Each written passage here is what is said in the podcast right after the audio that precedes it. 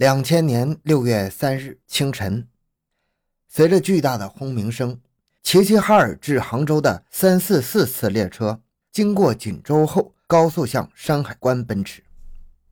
不多会儿，就隐约望到了蜿蜒于燕山峰峦上的巍巍长城，人们顿时一片活跃。此刻，十号车厢内戴着镣铐的一男一女也无力地抬起头。睁开有些浮肿的眼皮，用呆滞的目光望去。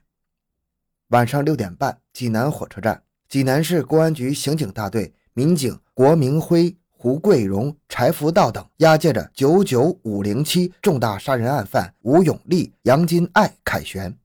刑警们艰苦追踪缉捕，终于在第三百六十五天画上了句号。欢迎收听由小东播讲的《丛林疑案》。济南九九五零七重大杀人抛尸案，回到现场，寻找真相。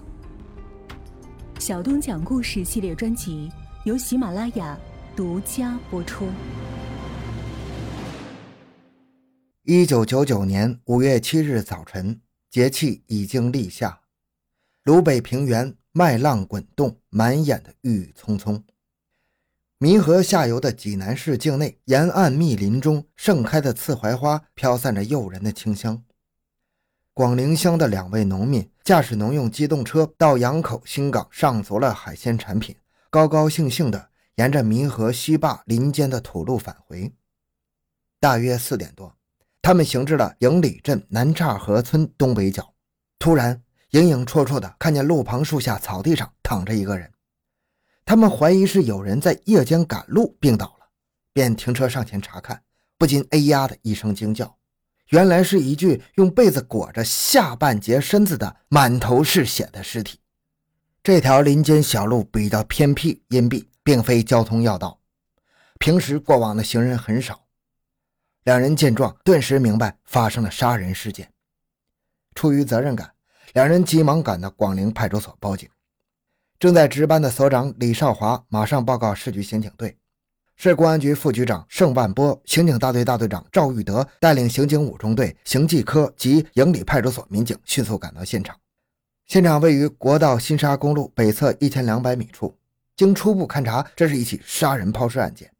被害人系男性，尸体大部分用被子裹住，身上仅穿一件红色裤头，颅骨多处被钝器重击成粉碎性骨折。眼球、口鼻部位血肉模糊，已经面目全非了。其腰部右下方还被捅了数刀。在离尸体十余米远的路上，留有模糊的微型汽车停车轮迹。民警还在距离尸体二十米处的大坝下林深处沟内发现了三个沾有血污的枕头。在尸体旁边的草丛中，又找到一只印有“华丽酒家”电话号码三六九零零九七字样的绿色塑壳气体打火机。经走访群众，只有南岔河村早起到弥河滩放牛的吴老汉称，四点钟他曾目睹一辆黑乎乎的小轿车经过现场南去，附近再没有人能够提供其他有关情况。案情分析会在营里派出所紧急召开，民警们根据仅有的现场线索分析判断，受害人三十岁上下，职业可能是司机，大约饭后四个小时被害，也就是五月六日夜十一点前后。作案分子驾微型汽车于凌晨三点前后抛尸，弥河坝林间为第二现场。近几年来，营里镇辖区社会治安秩序比较好，而且很多年没有发生重大杀人案件了。青天白日，村子边发现血尸，给当地群众造成很大的恐怖影响。下地的不少妇女扛起锄头就跑回了家，再也不敢到现场附近干活了。市公安局局长陈强听取案情汇报后，明确指示。迅速成立以副局长盛万波为组长、刑警大队大队长赵玉德为副组长的五零七专案组，发动群众提供线索，抓住战机，尽快破案，抓获凶手。被害人是哪里的？杀人第一现场在哪里？是抢劫汽车杀人，还是怨恨集结仇杀呢？案情真相犹如当天上午的雨雾浓锁丛林，一时难辨眉目。根据打火机上提供的号码，需要专案组首先电话追踪线索，排查这家华丽酒家，以尽快查到尸源。因为素可打火机上的电话号码是外地的，到底是哪个地区的，又没有提供区号。而冠以三字首位的号码，在很多的县市区都有。上午，民警们开始了紧张的排查。潍坊市青州已经注销此号，枣庄市不存在，滨州地区已经改号了。韩国峰中队长带着民警赶到了临渠县七贤镇排查，号码则是一位农村党支部书记家的。十多家县市区公安机关协助调查，也没有华丽酒家。直到十一点半，专案组几经周旋，终于查知东营市河口区孤岛镇区有处华丽酒家，但是火机上的电话号码有一位数字印刷是有误的。中午，呼啸的警车风驰电掣般的冲进雨雾。盛万波、赵宇德带领着刑警大队和营里派出所一行十二名民警直趋黄河三角洲，在胜利油田滨海公安分处的配合下，设立了破案指挥部，马上展开了调查失踪人员和持有华丽酒家火机人员的工作。黄河三角洲地区社情非常复杂，因为济南军区生产基地和胜利油田开发建设，除了当地的老居民，外来流动人员暂住人口特别多。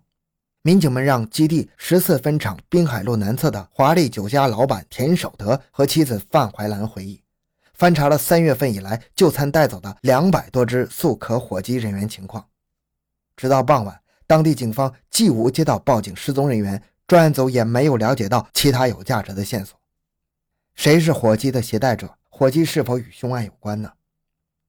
专案组连夜研究，制定排查方案。晚上十点以后。民警们又对华丽酒店上班的内部人员进行了全面调查。当问及有无人员离开的时候，田守德一口咬定店里所有人员一个不少，因此也没发现什么疑点。这时，他的妻子忽然指了指外边，说：“这里有个孤岛社区金泰公司育婴工程处，他们那边的人也隔三差五的过来喝酒。”连夜排查，线索竟然出乎意料的有了进展。胜利油田孤岛管理中心育婴工程处的青年司机冯承志，五月七号失踪了。冯承志原籍泰安市祝阳乡人，三十三岁。一九九二年通过关系到了油田孤岛作业一大队干临时工司机。一九九七年十二月又被育婴工程处雇佣，为倪守安经理驾驶福达牌客货两用微型车，牌号为鲁 E 六四六六二。一整天寻找冯承志，不见音讯。预感不妙的倪守安这才向民警们提供说：“五月六日晚，我和孤岛工艺研究所的技术员们一起在鲁新用餐，因为自己晚上还要值班，就提前离开餐厅了。今天上午我才知道，冯承志最后送的是副经理李九德，时间是十点十分。今天早晨八点，我不见冯承志上班，就感到纳闷，因为车上有手提电话和 BB 机，于是连呼数遍。”但是一直没有回音，我怀疑有人夜间向冯承志借车私用，发生事故，也就没有声张，只是悄悄地安排两个人去咕东游区寻找，结果直到天黑也没打听到下落，也没有轻易报警。在基地养鱼场冯承志住处，他的妻子池小雨正抱着女儿，焦急万分地等待工程处寻找丈夫的消息。母女俩的衣服已经被淋湿，却全然不知。池小雨的声音有些嘶哑。昨天下午六点，冯承志到农贸市场缝纫铺告诉我，晚饭不回家吃了，要和经理去鲁新饭店。因为客人较多，七点钟他又回来了。我们饭后和女儿一起看了一集电视剧《新天仙配》。九点钟他又去酒店送人，当时他上穿白色的长袖衬衫，外套蓝色马甲，下穿深蓝色裤子，白色尼龙袜子。冯承志平时不抽烟。也没有带打火机的习惯。民警们分析，被杀害的就是冯承志，他驾驶的福达汽车已经被劫走了。为了准确的辨认被害人，五月八日凌晨两点，刑警大队大队长赵玉德、五中队队长李清平、营里派出所所长王邦春又带着池小雨等人，疾驰一百六十多公里夜路，返回了寿光，赶到了营里镇北洼水磁路火化场。面对着丈夫血肉模糊的尸体。池小雨如遭晴天霹雳，她悲痛欲绝地哭喊：“承志，你为啥被害啊？”其境格外的凄惨。五零七专案组上马之后，鲁北地区连日降雨，又加上跨地区侦查破案，社情生疏，民警们奔波在黄河之滨泥泞的小路上追踪线索，肩上不亚于挑着千斤重担。据育英工程处的门卫侯清利老头提供，五月六日夜十点半，冯承志开车回了公司，借侯老头的毛巾、肥皂洗完澡，十一点钟又开车离开了。这与刑技科民警推断的被害时间基本一致。同时，民警们还了解到，冯承志平时少言寡语，与他人也没什么仇隙。到了育英工程处后，既无老乡来往，也很少新交朋友。他在油田孤岛作业，一队干临时工，五年间结识的熟人，一九九七年已经被全部集体辞退了，绝大多数早已经陆续各奔东西，另谋职业了。还进一步了解到，华丽酒家管理混乱，外地来的有些服务小姐，常有人半夜三更用小轿车接他们外出。方承志也不太本分。某饭店 B 小姐就证实与他有过那么几次不规矩。为了尽快破案，东营市公安局调车派人通力协作，两地警方联手作战，又兵分八路，在孤岛镇、仙河镇辖区和到天津、辽宁、吉林、临沂、利津、垦利等地追踪有关人员，展开了大规模的排查。